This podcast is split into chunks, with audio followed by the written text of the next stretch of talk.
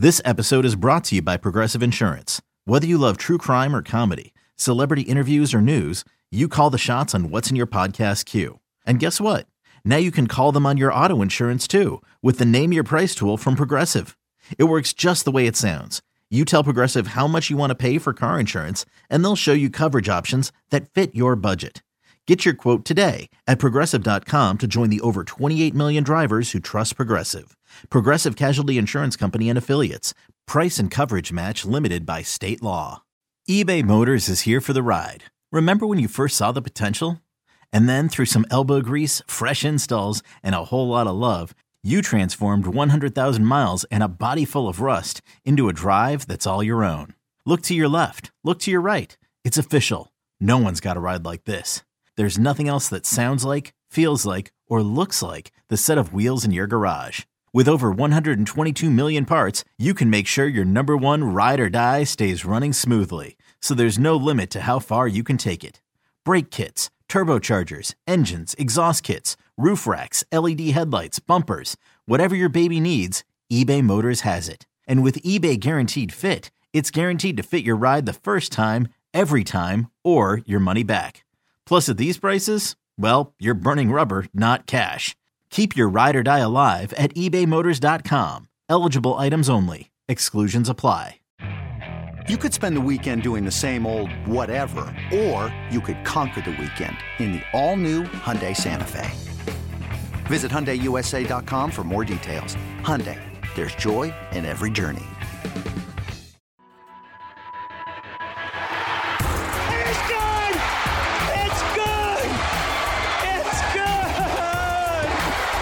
Your inside pass to everything Saints football. We'll take you to the places most fans never go to practice, to the sideline, to the locker room. Following every twist, Hakeem drops the ball! turn, Pigs have flown! and touchdown Hell is frozen over! of the 2022 season. It is going to be covered by the Saints for a touchdown! Welcome to Inside Black and Gold. Welcome inside Black and Gold, brought to you by the Lamarque Automotive Complex. There must be a reason. Steve Geller, along with Jeff Nowak, here bringing you the latest on the Saints. Uh, Going to delve into some news and notes as we get ready for Week Six matchup against the Cincinnati Bengals. Talk about some of the injuries. We'll also get into some of the Taysom Hill QB power runs. Uh, also, looking at another running back, if you will, in Mark Ingram, and if he's struggling right now. No, actually, I, I changed my mind. We're not talking about that. all right. And Let's get this right. Okay, so we're going to go through a lot of the Taysom Hill runs and how Okay. they worked and why they were so dominant, despite everyone knowing what's going to happen. They still work. We're going to get into why. And then I, yeah, I was going to initially break down Mark Ingram, but I don't think he had enough action in this game to really do that. So, you know, I, I'm going to wait on that for a week and see maybe in a game where Taysom Hill isn't running wild, uh, how how Mark might be operating. But we're going to skip that this week, and we're going to talk about a lot of the chunk plays, the touchdown specifically that the Saints surrendered in Week Five, and why. You know what went wrong on those plays, uh, and how can you kind of prevent it going forward. So we're going to talk about that. And but first, we're going to get into a lot of these injuries that are kind of cropping up. There are a lot of names on the Saints injury report. I'm not mega concerned about a lot of them, but Deonte Harty's injury seems like it's significant. You know, this has been a, a turf toe has been a common thing for this team, you know, and you, you want to talk about the Superdome turf. Sean Payton hated it because it would, guys would get injured on it, and you know, you keep getting these toe injuries on that on that field. Although Mike Thomas is came in Carolina, but right, exactly. you know, Trevor Pennings was here. Actually, Landon Young's last year was in Philadelphia, but obviously Deonte Harty now.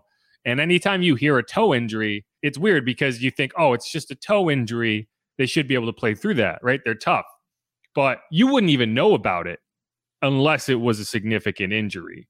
Like you wouldn't have any idea. Like a lot of these guys are probably dealing with toe injuries. They don't end up on the injury report because they, you know they can play through it. In these cases, it's significant, and I would be surprised if we see Deonte Harty avoid the injured reserve list. Is kind of where I'm going with that. So you're to have to figure something out at the return position, I think. Yeah, and we saw Taysom Hill take over some snaps there last game.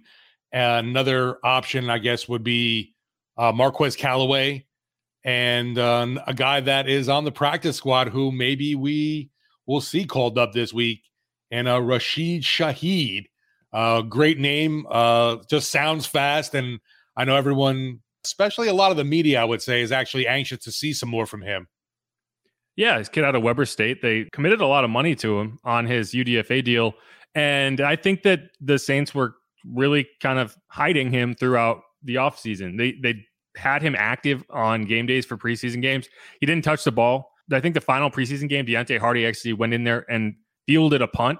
And it was like, why wouldn't that be Rashid Shaheed? And I think it was because you knew you were going to cut him and you wanted to stash him on the practice squad and you didn't want anyone to be looking at him in waivers. And so it's going to be interesting to see how they operate with him coming off the practice squad this week, which I assume he will.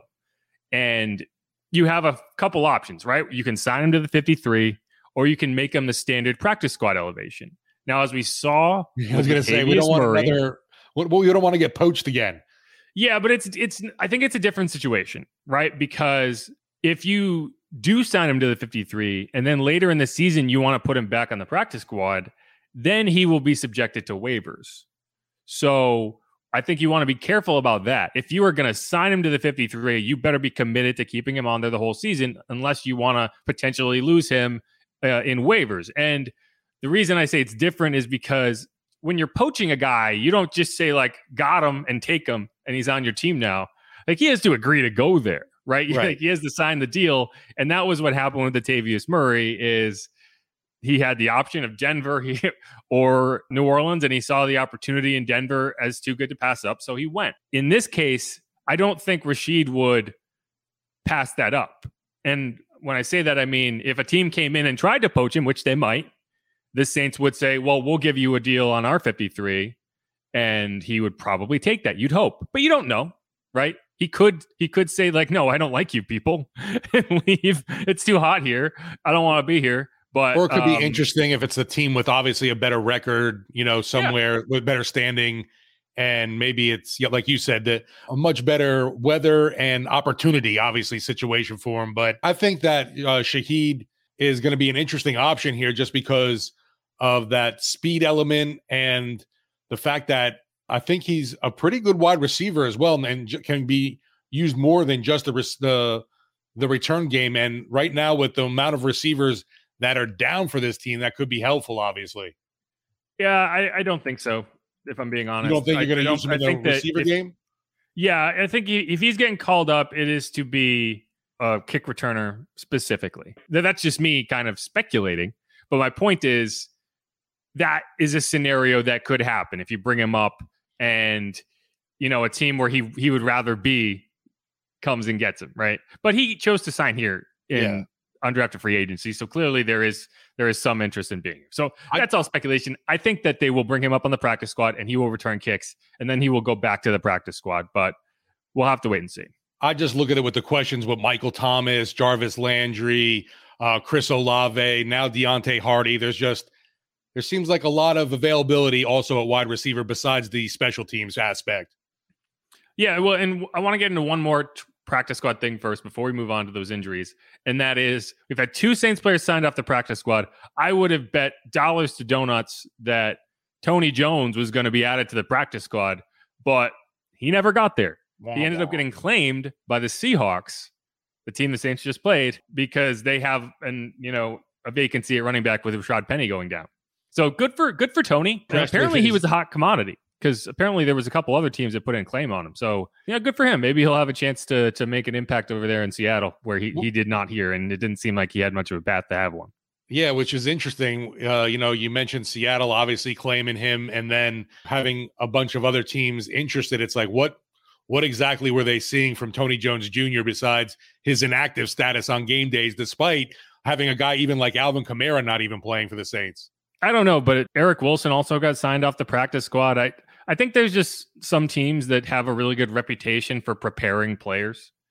And maybe the Saints are one of them because I don't think it's coincidence these, these guys keep getting signed. But yeah, let's let's move on to some of the other injuries, right? So we have Chris Olave who is in the concussion protocol. I know you talked to DA about this yesterday. What did he have to say? Uh, basically that exactly like you said, he's in the concussion protocol. Talk with him on Monday morning, seemed to be in really good spirits. But, you know, it's going to be a whole process now of having to get, get through these hurdles to get back on the field.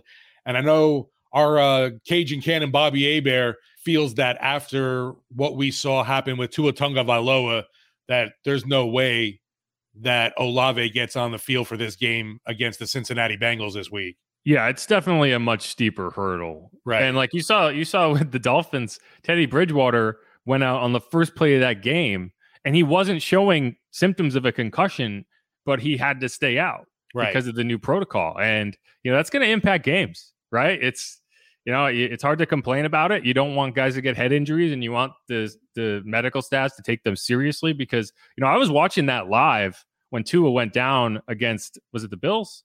And when his fingers started going wild, I was like, oh man, that is that is unsettling. And like that's a sign of a major brain injury. No, like, that's I think it was the Bengals on Thursday night. It seemed fishy when he went down a week fishy. earlier against the Bills because that's when the initial injury happened. And he was wobbly. He was woozy. Like to pretend that he had a back injury. Right you know, that's just not a good look. And the NFL has a black eye. So they are going to overcorrect. And yes, I think that knowing what you know with how the NFL operates, it's going to be a much, much higher hurdle for him to get back in a week when you when you kind of see what happened on that play because he went down he was clearly you know his the lights went out for at least Absolutely. a couple seconds it was definitely a scary scene just to see the non-movement luckily you know he popped back up and was able to get up on his own power, uh, Chris Olave. But yeah, I, I agree totally. You could total definitely tell that he was knocked out for a little bit of time. And I, going back with the Dolphins, I think Miami ended up firing their team doctor, right? Well, I think it was the independent um, analyst who got fired. Okay. The other guys we should talk about, obviously, Mike Thomas. It, Adam Schefter reported last week that he's hopeful to get back for this game. So that would be a big addition. Jameis Winston, DA keeps saying he's getting better, he's getting closer, he's getting closer. I don't know how close he is, but you know, one way or another, getting Mike Thomas back in the game will be an advantage for whether you start Andy Dalton or Jameis Winston. And then obviously Marshon Lattimore, who, you know, I, I got to rewatch that injury. Okay. And we'll see the replay of it when we go through the film because it was one of the touchdowns yeah. that we're going to talk about. And what it looked like to me is, you know, he's trying to get over the top and he gets kind of knocked to the ground or he stumbles. And when Tyler Lockett catches the ball and goes it and goes into the end zone, it looked like his knee like caught Marshon like right in like the oblique area, you know, like yeah. which makes sense because he had an abdominal injury. And so hopefully it's just like a bad bruise. Hopefully, you know, it just it's just an impact thing and you know he got kind of shaken up a little bit because that was a hard hit but it's a better scenario than say like he's sprinting downfield and goes down without contact because when that happens you assume oh you know he probably tore something. You know in this case because there's contact you actually feel a little better about it just because you know there's at least a cause of the injury. Like it's like when you saw, see somebody running down the field and they go down in a heap holding their knee you're like oh season's over. You know, there's no question. But when they like when they get knocked to the ground and they like they bang knees with somebody, you're like, well, that probably hurt a lot, but they'll hopefully be back. So that's kind of where I'm going with this with Marshon. Hey, it's Kaley Cuoco for Priceline. Ready to go to your happy place for a happy price? Well, why didn't you say so? Just download the Priceline app right now and save up to 60% on hotels. So, whether it's Cousin Kevin's Kazoo concert in Kansas City, go Kevin, or Becky's Bachelorette Bash in Bermuda, you never have to miss a trip ever again. So, download the Priceline app today. Your savings are waiting. Go to your happy place for a happy price. Go to your happy price, Priceline. Yeah, and I guess, you know, take it for what it is, but obviously Dennis Allen said that Marshon was quote unquote going to be okay. And it's like, yeah, well, I would hope he's going to be okay. But I, I'm thinking he was meaning that, at least I'm speculating here, he was meaning that it was uh, at least him avoiding any kind of stint on the injured reserve list. Yeah, well, I think when you say he's going to be okay, it means like he's not done for the year. Right. Because that's the kind of the first thing you have to answer when you have an injury is like, okay, is this season ending or is this something he's going to come back from? And then from there, you say, okay, how long will it take before he comes back? So, you know, that's the question, right? Will he play this week? Is the next question. And we'll find out more on Wednesday. Um, obviously, when the injury report comes out. But yeah, so those are the those are the big names. And uh, another one, see- Landry, because we expected him kind of yep. back in the flow, and he seemed really close. And then they held him out again this week. So maybe week six, that ankle injury will allow him to get back on the field. Yeah, that's a good. That's a good. I the wide receiving corps desperately needs it. That's for sure. Yeah, I mean, I thought they played pretty well yesterday for a team that was. I'm sorry, Sunday for a team that was that significantly undermanned. Um, you know, Tre'Quan obviously dropped a couple passes. Keith Kirkwood got in the action. Marquez and Andy Dalton have a clear connection. You know, um, Alvin Kamara got work in the receiving game, so that's what you want to see. Taysom Hill hasn't caught a pass. Actually, I think he has one catch this season. You know, Adam Trautman got in the action. So, hey, like, touchdown for Trautman. Yeah, I, I mean, I think that for what you had out there, the passing game was was reasonable. Um, but yeah, and so let's we can let's end this segment by kind of looking ahead to uh is Sean Payton going to be the next head coach in Carolina? Dum dum dum. I don't I think so. no, I don't think so either. But it definitely he's a name that pops up immediately because, I, and I, you know what? I don't even know if Saints fans would mind that at this point because they are just looking for any kind of draft pick compensation in return for Sean Payton. Uh, but another, you know, a little bit off the beaten track.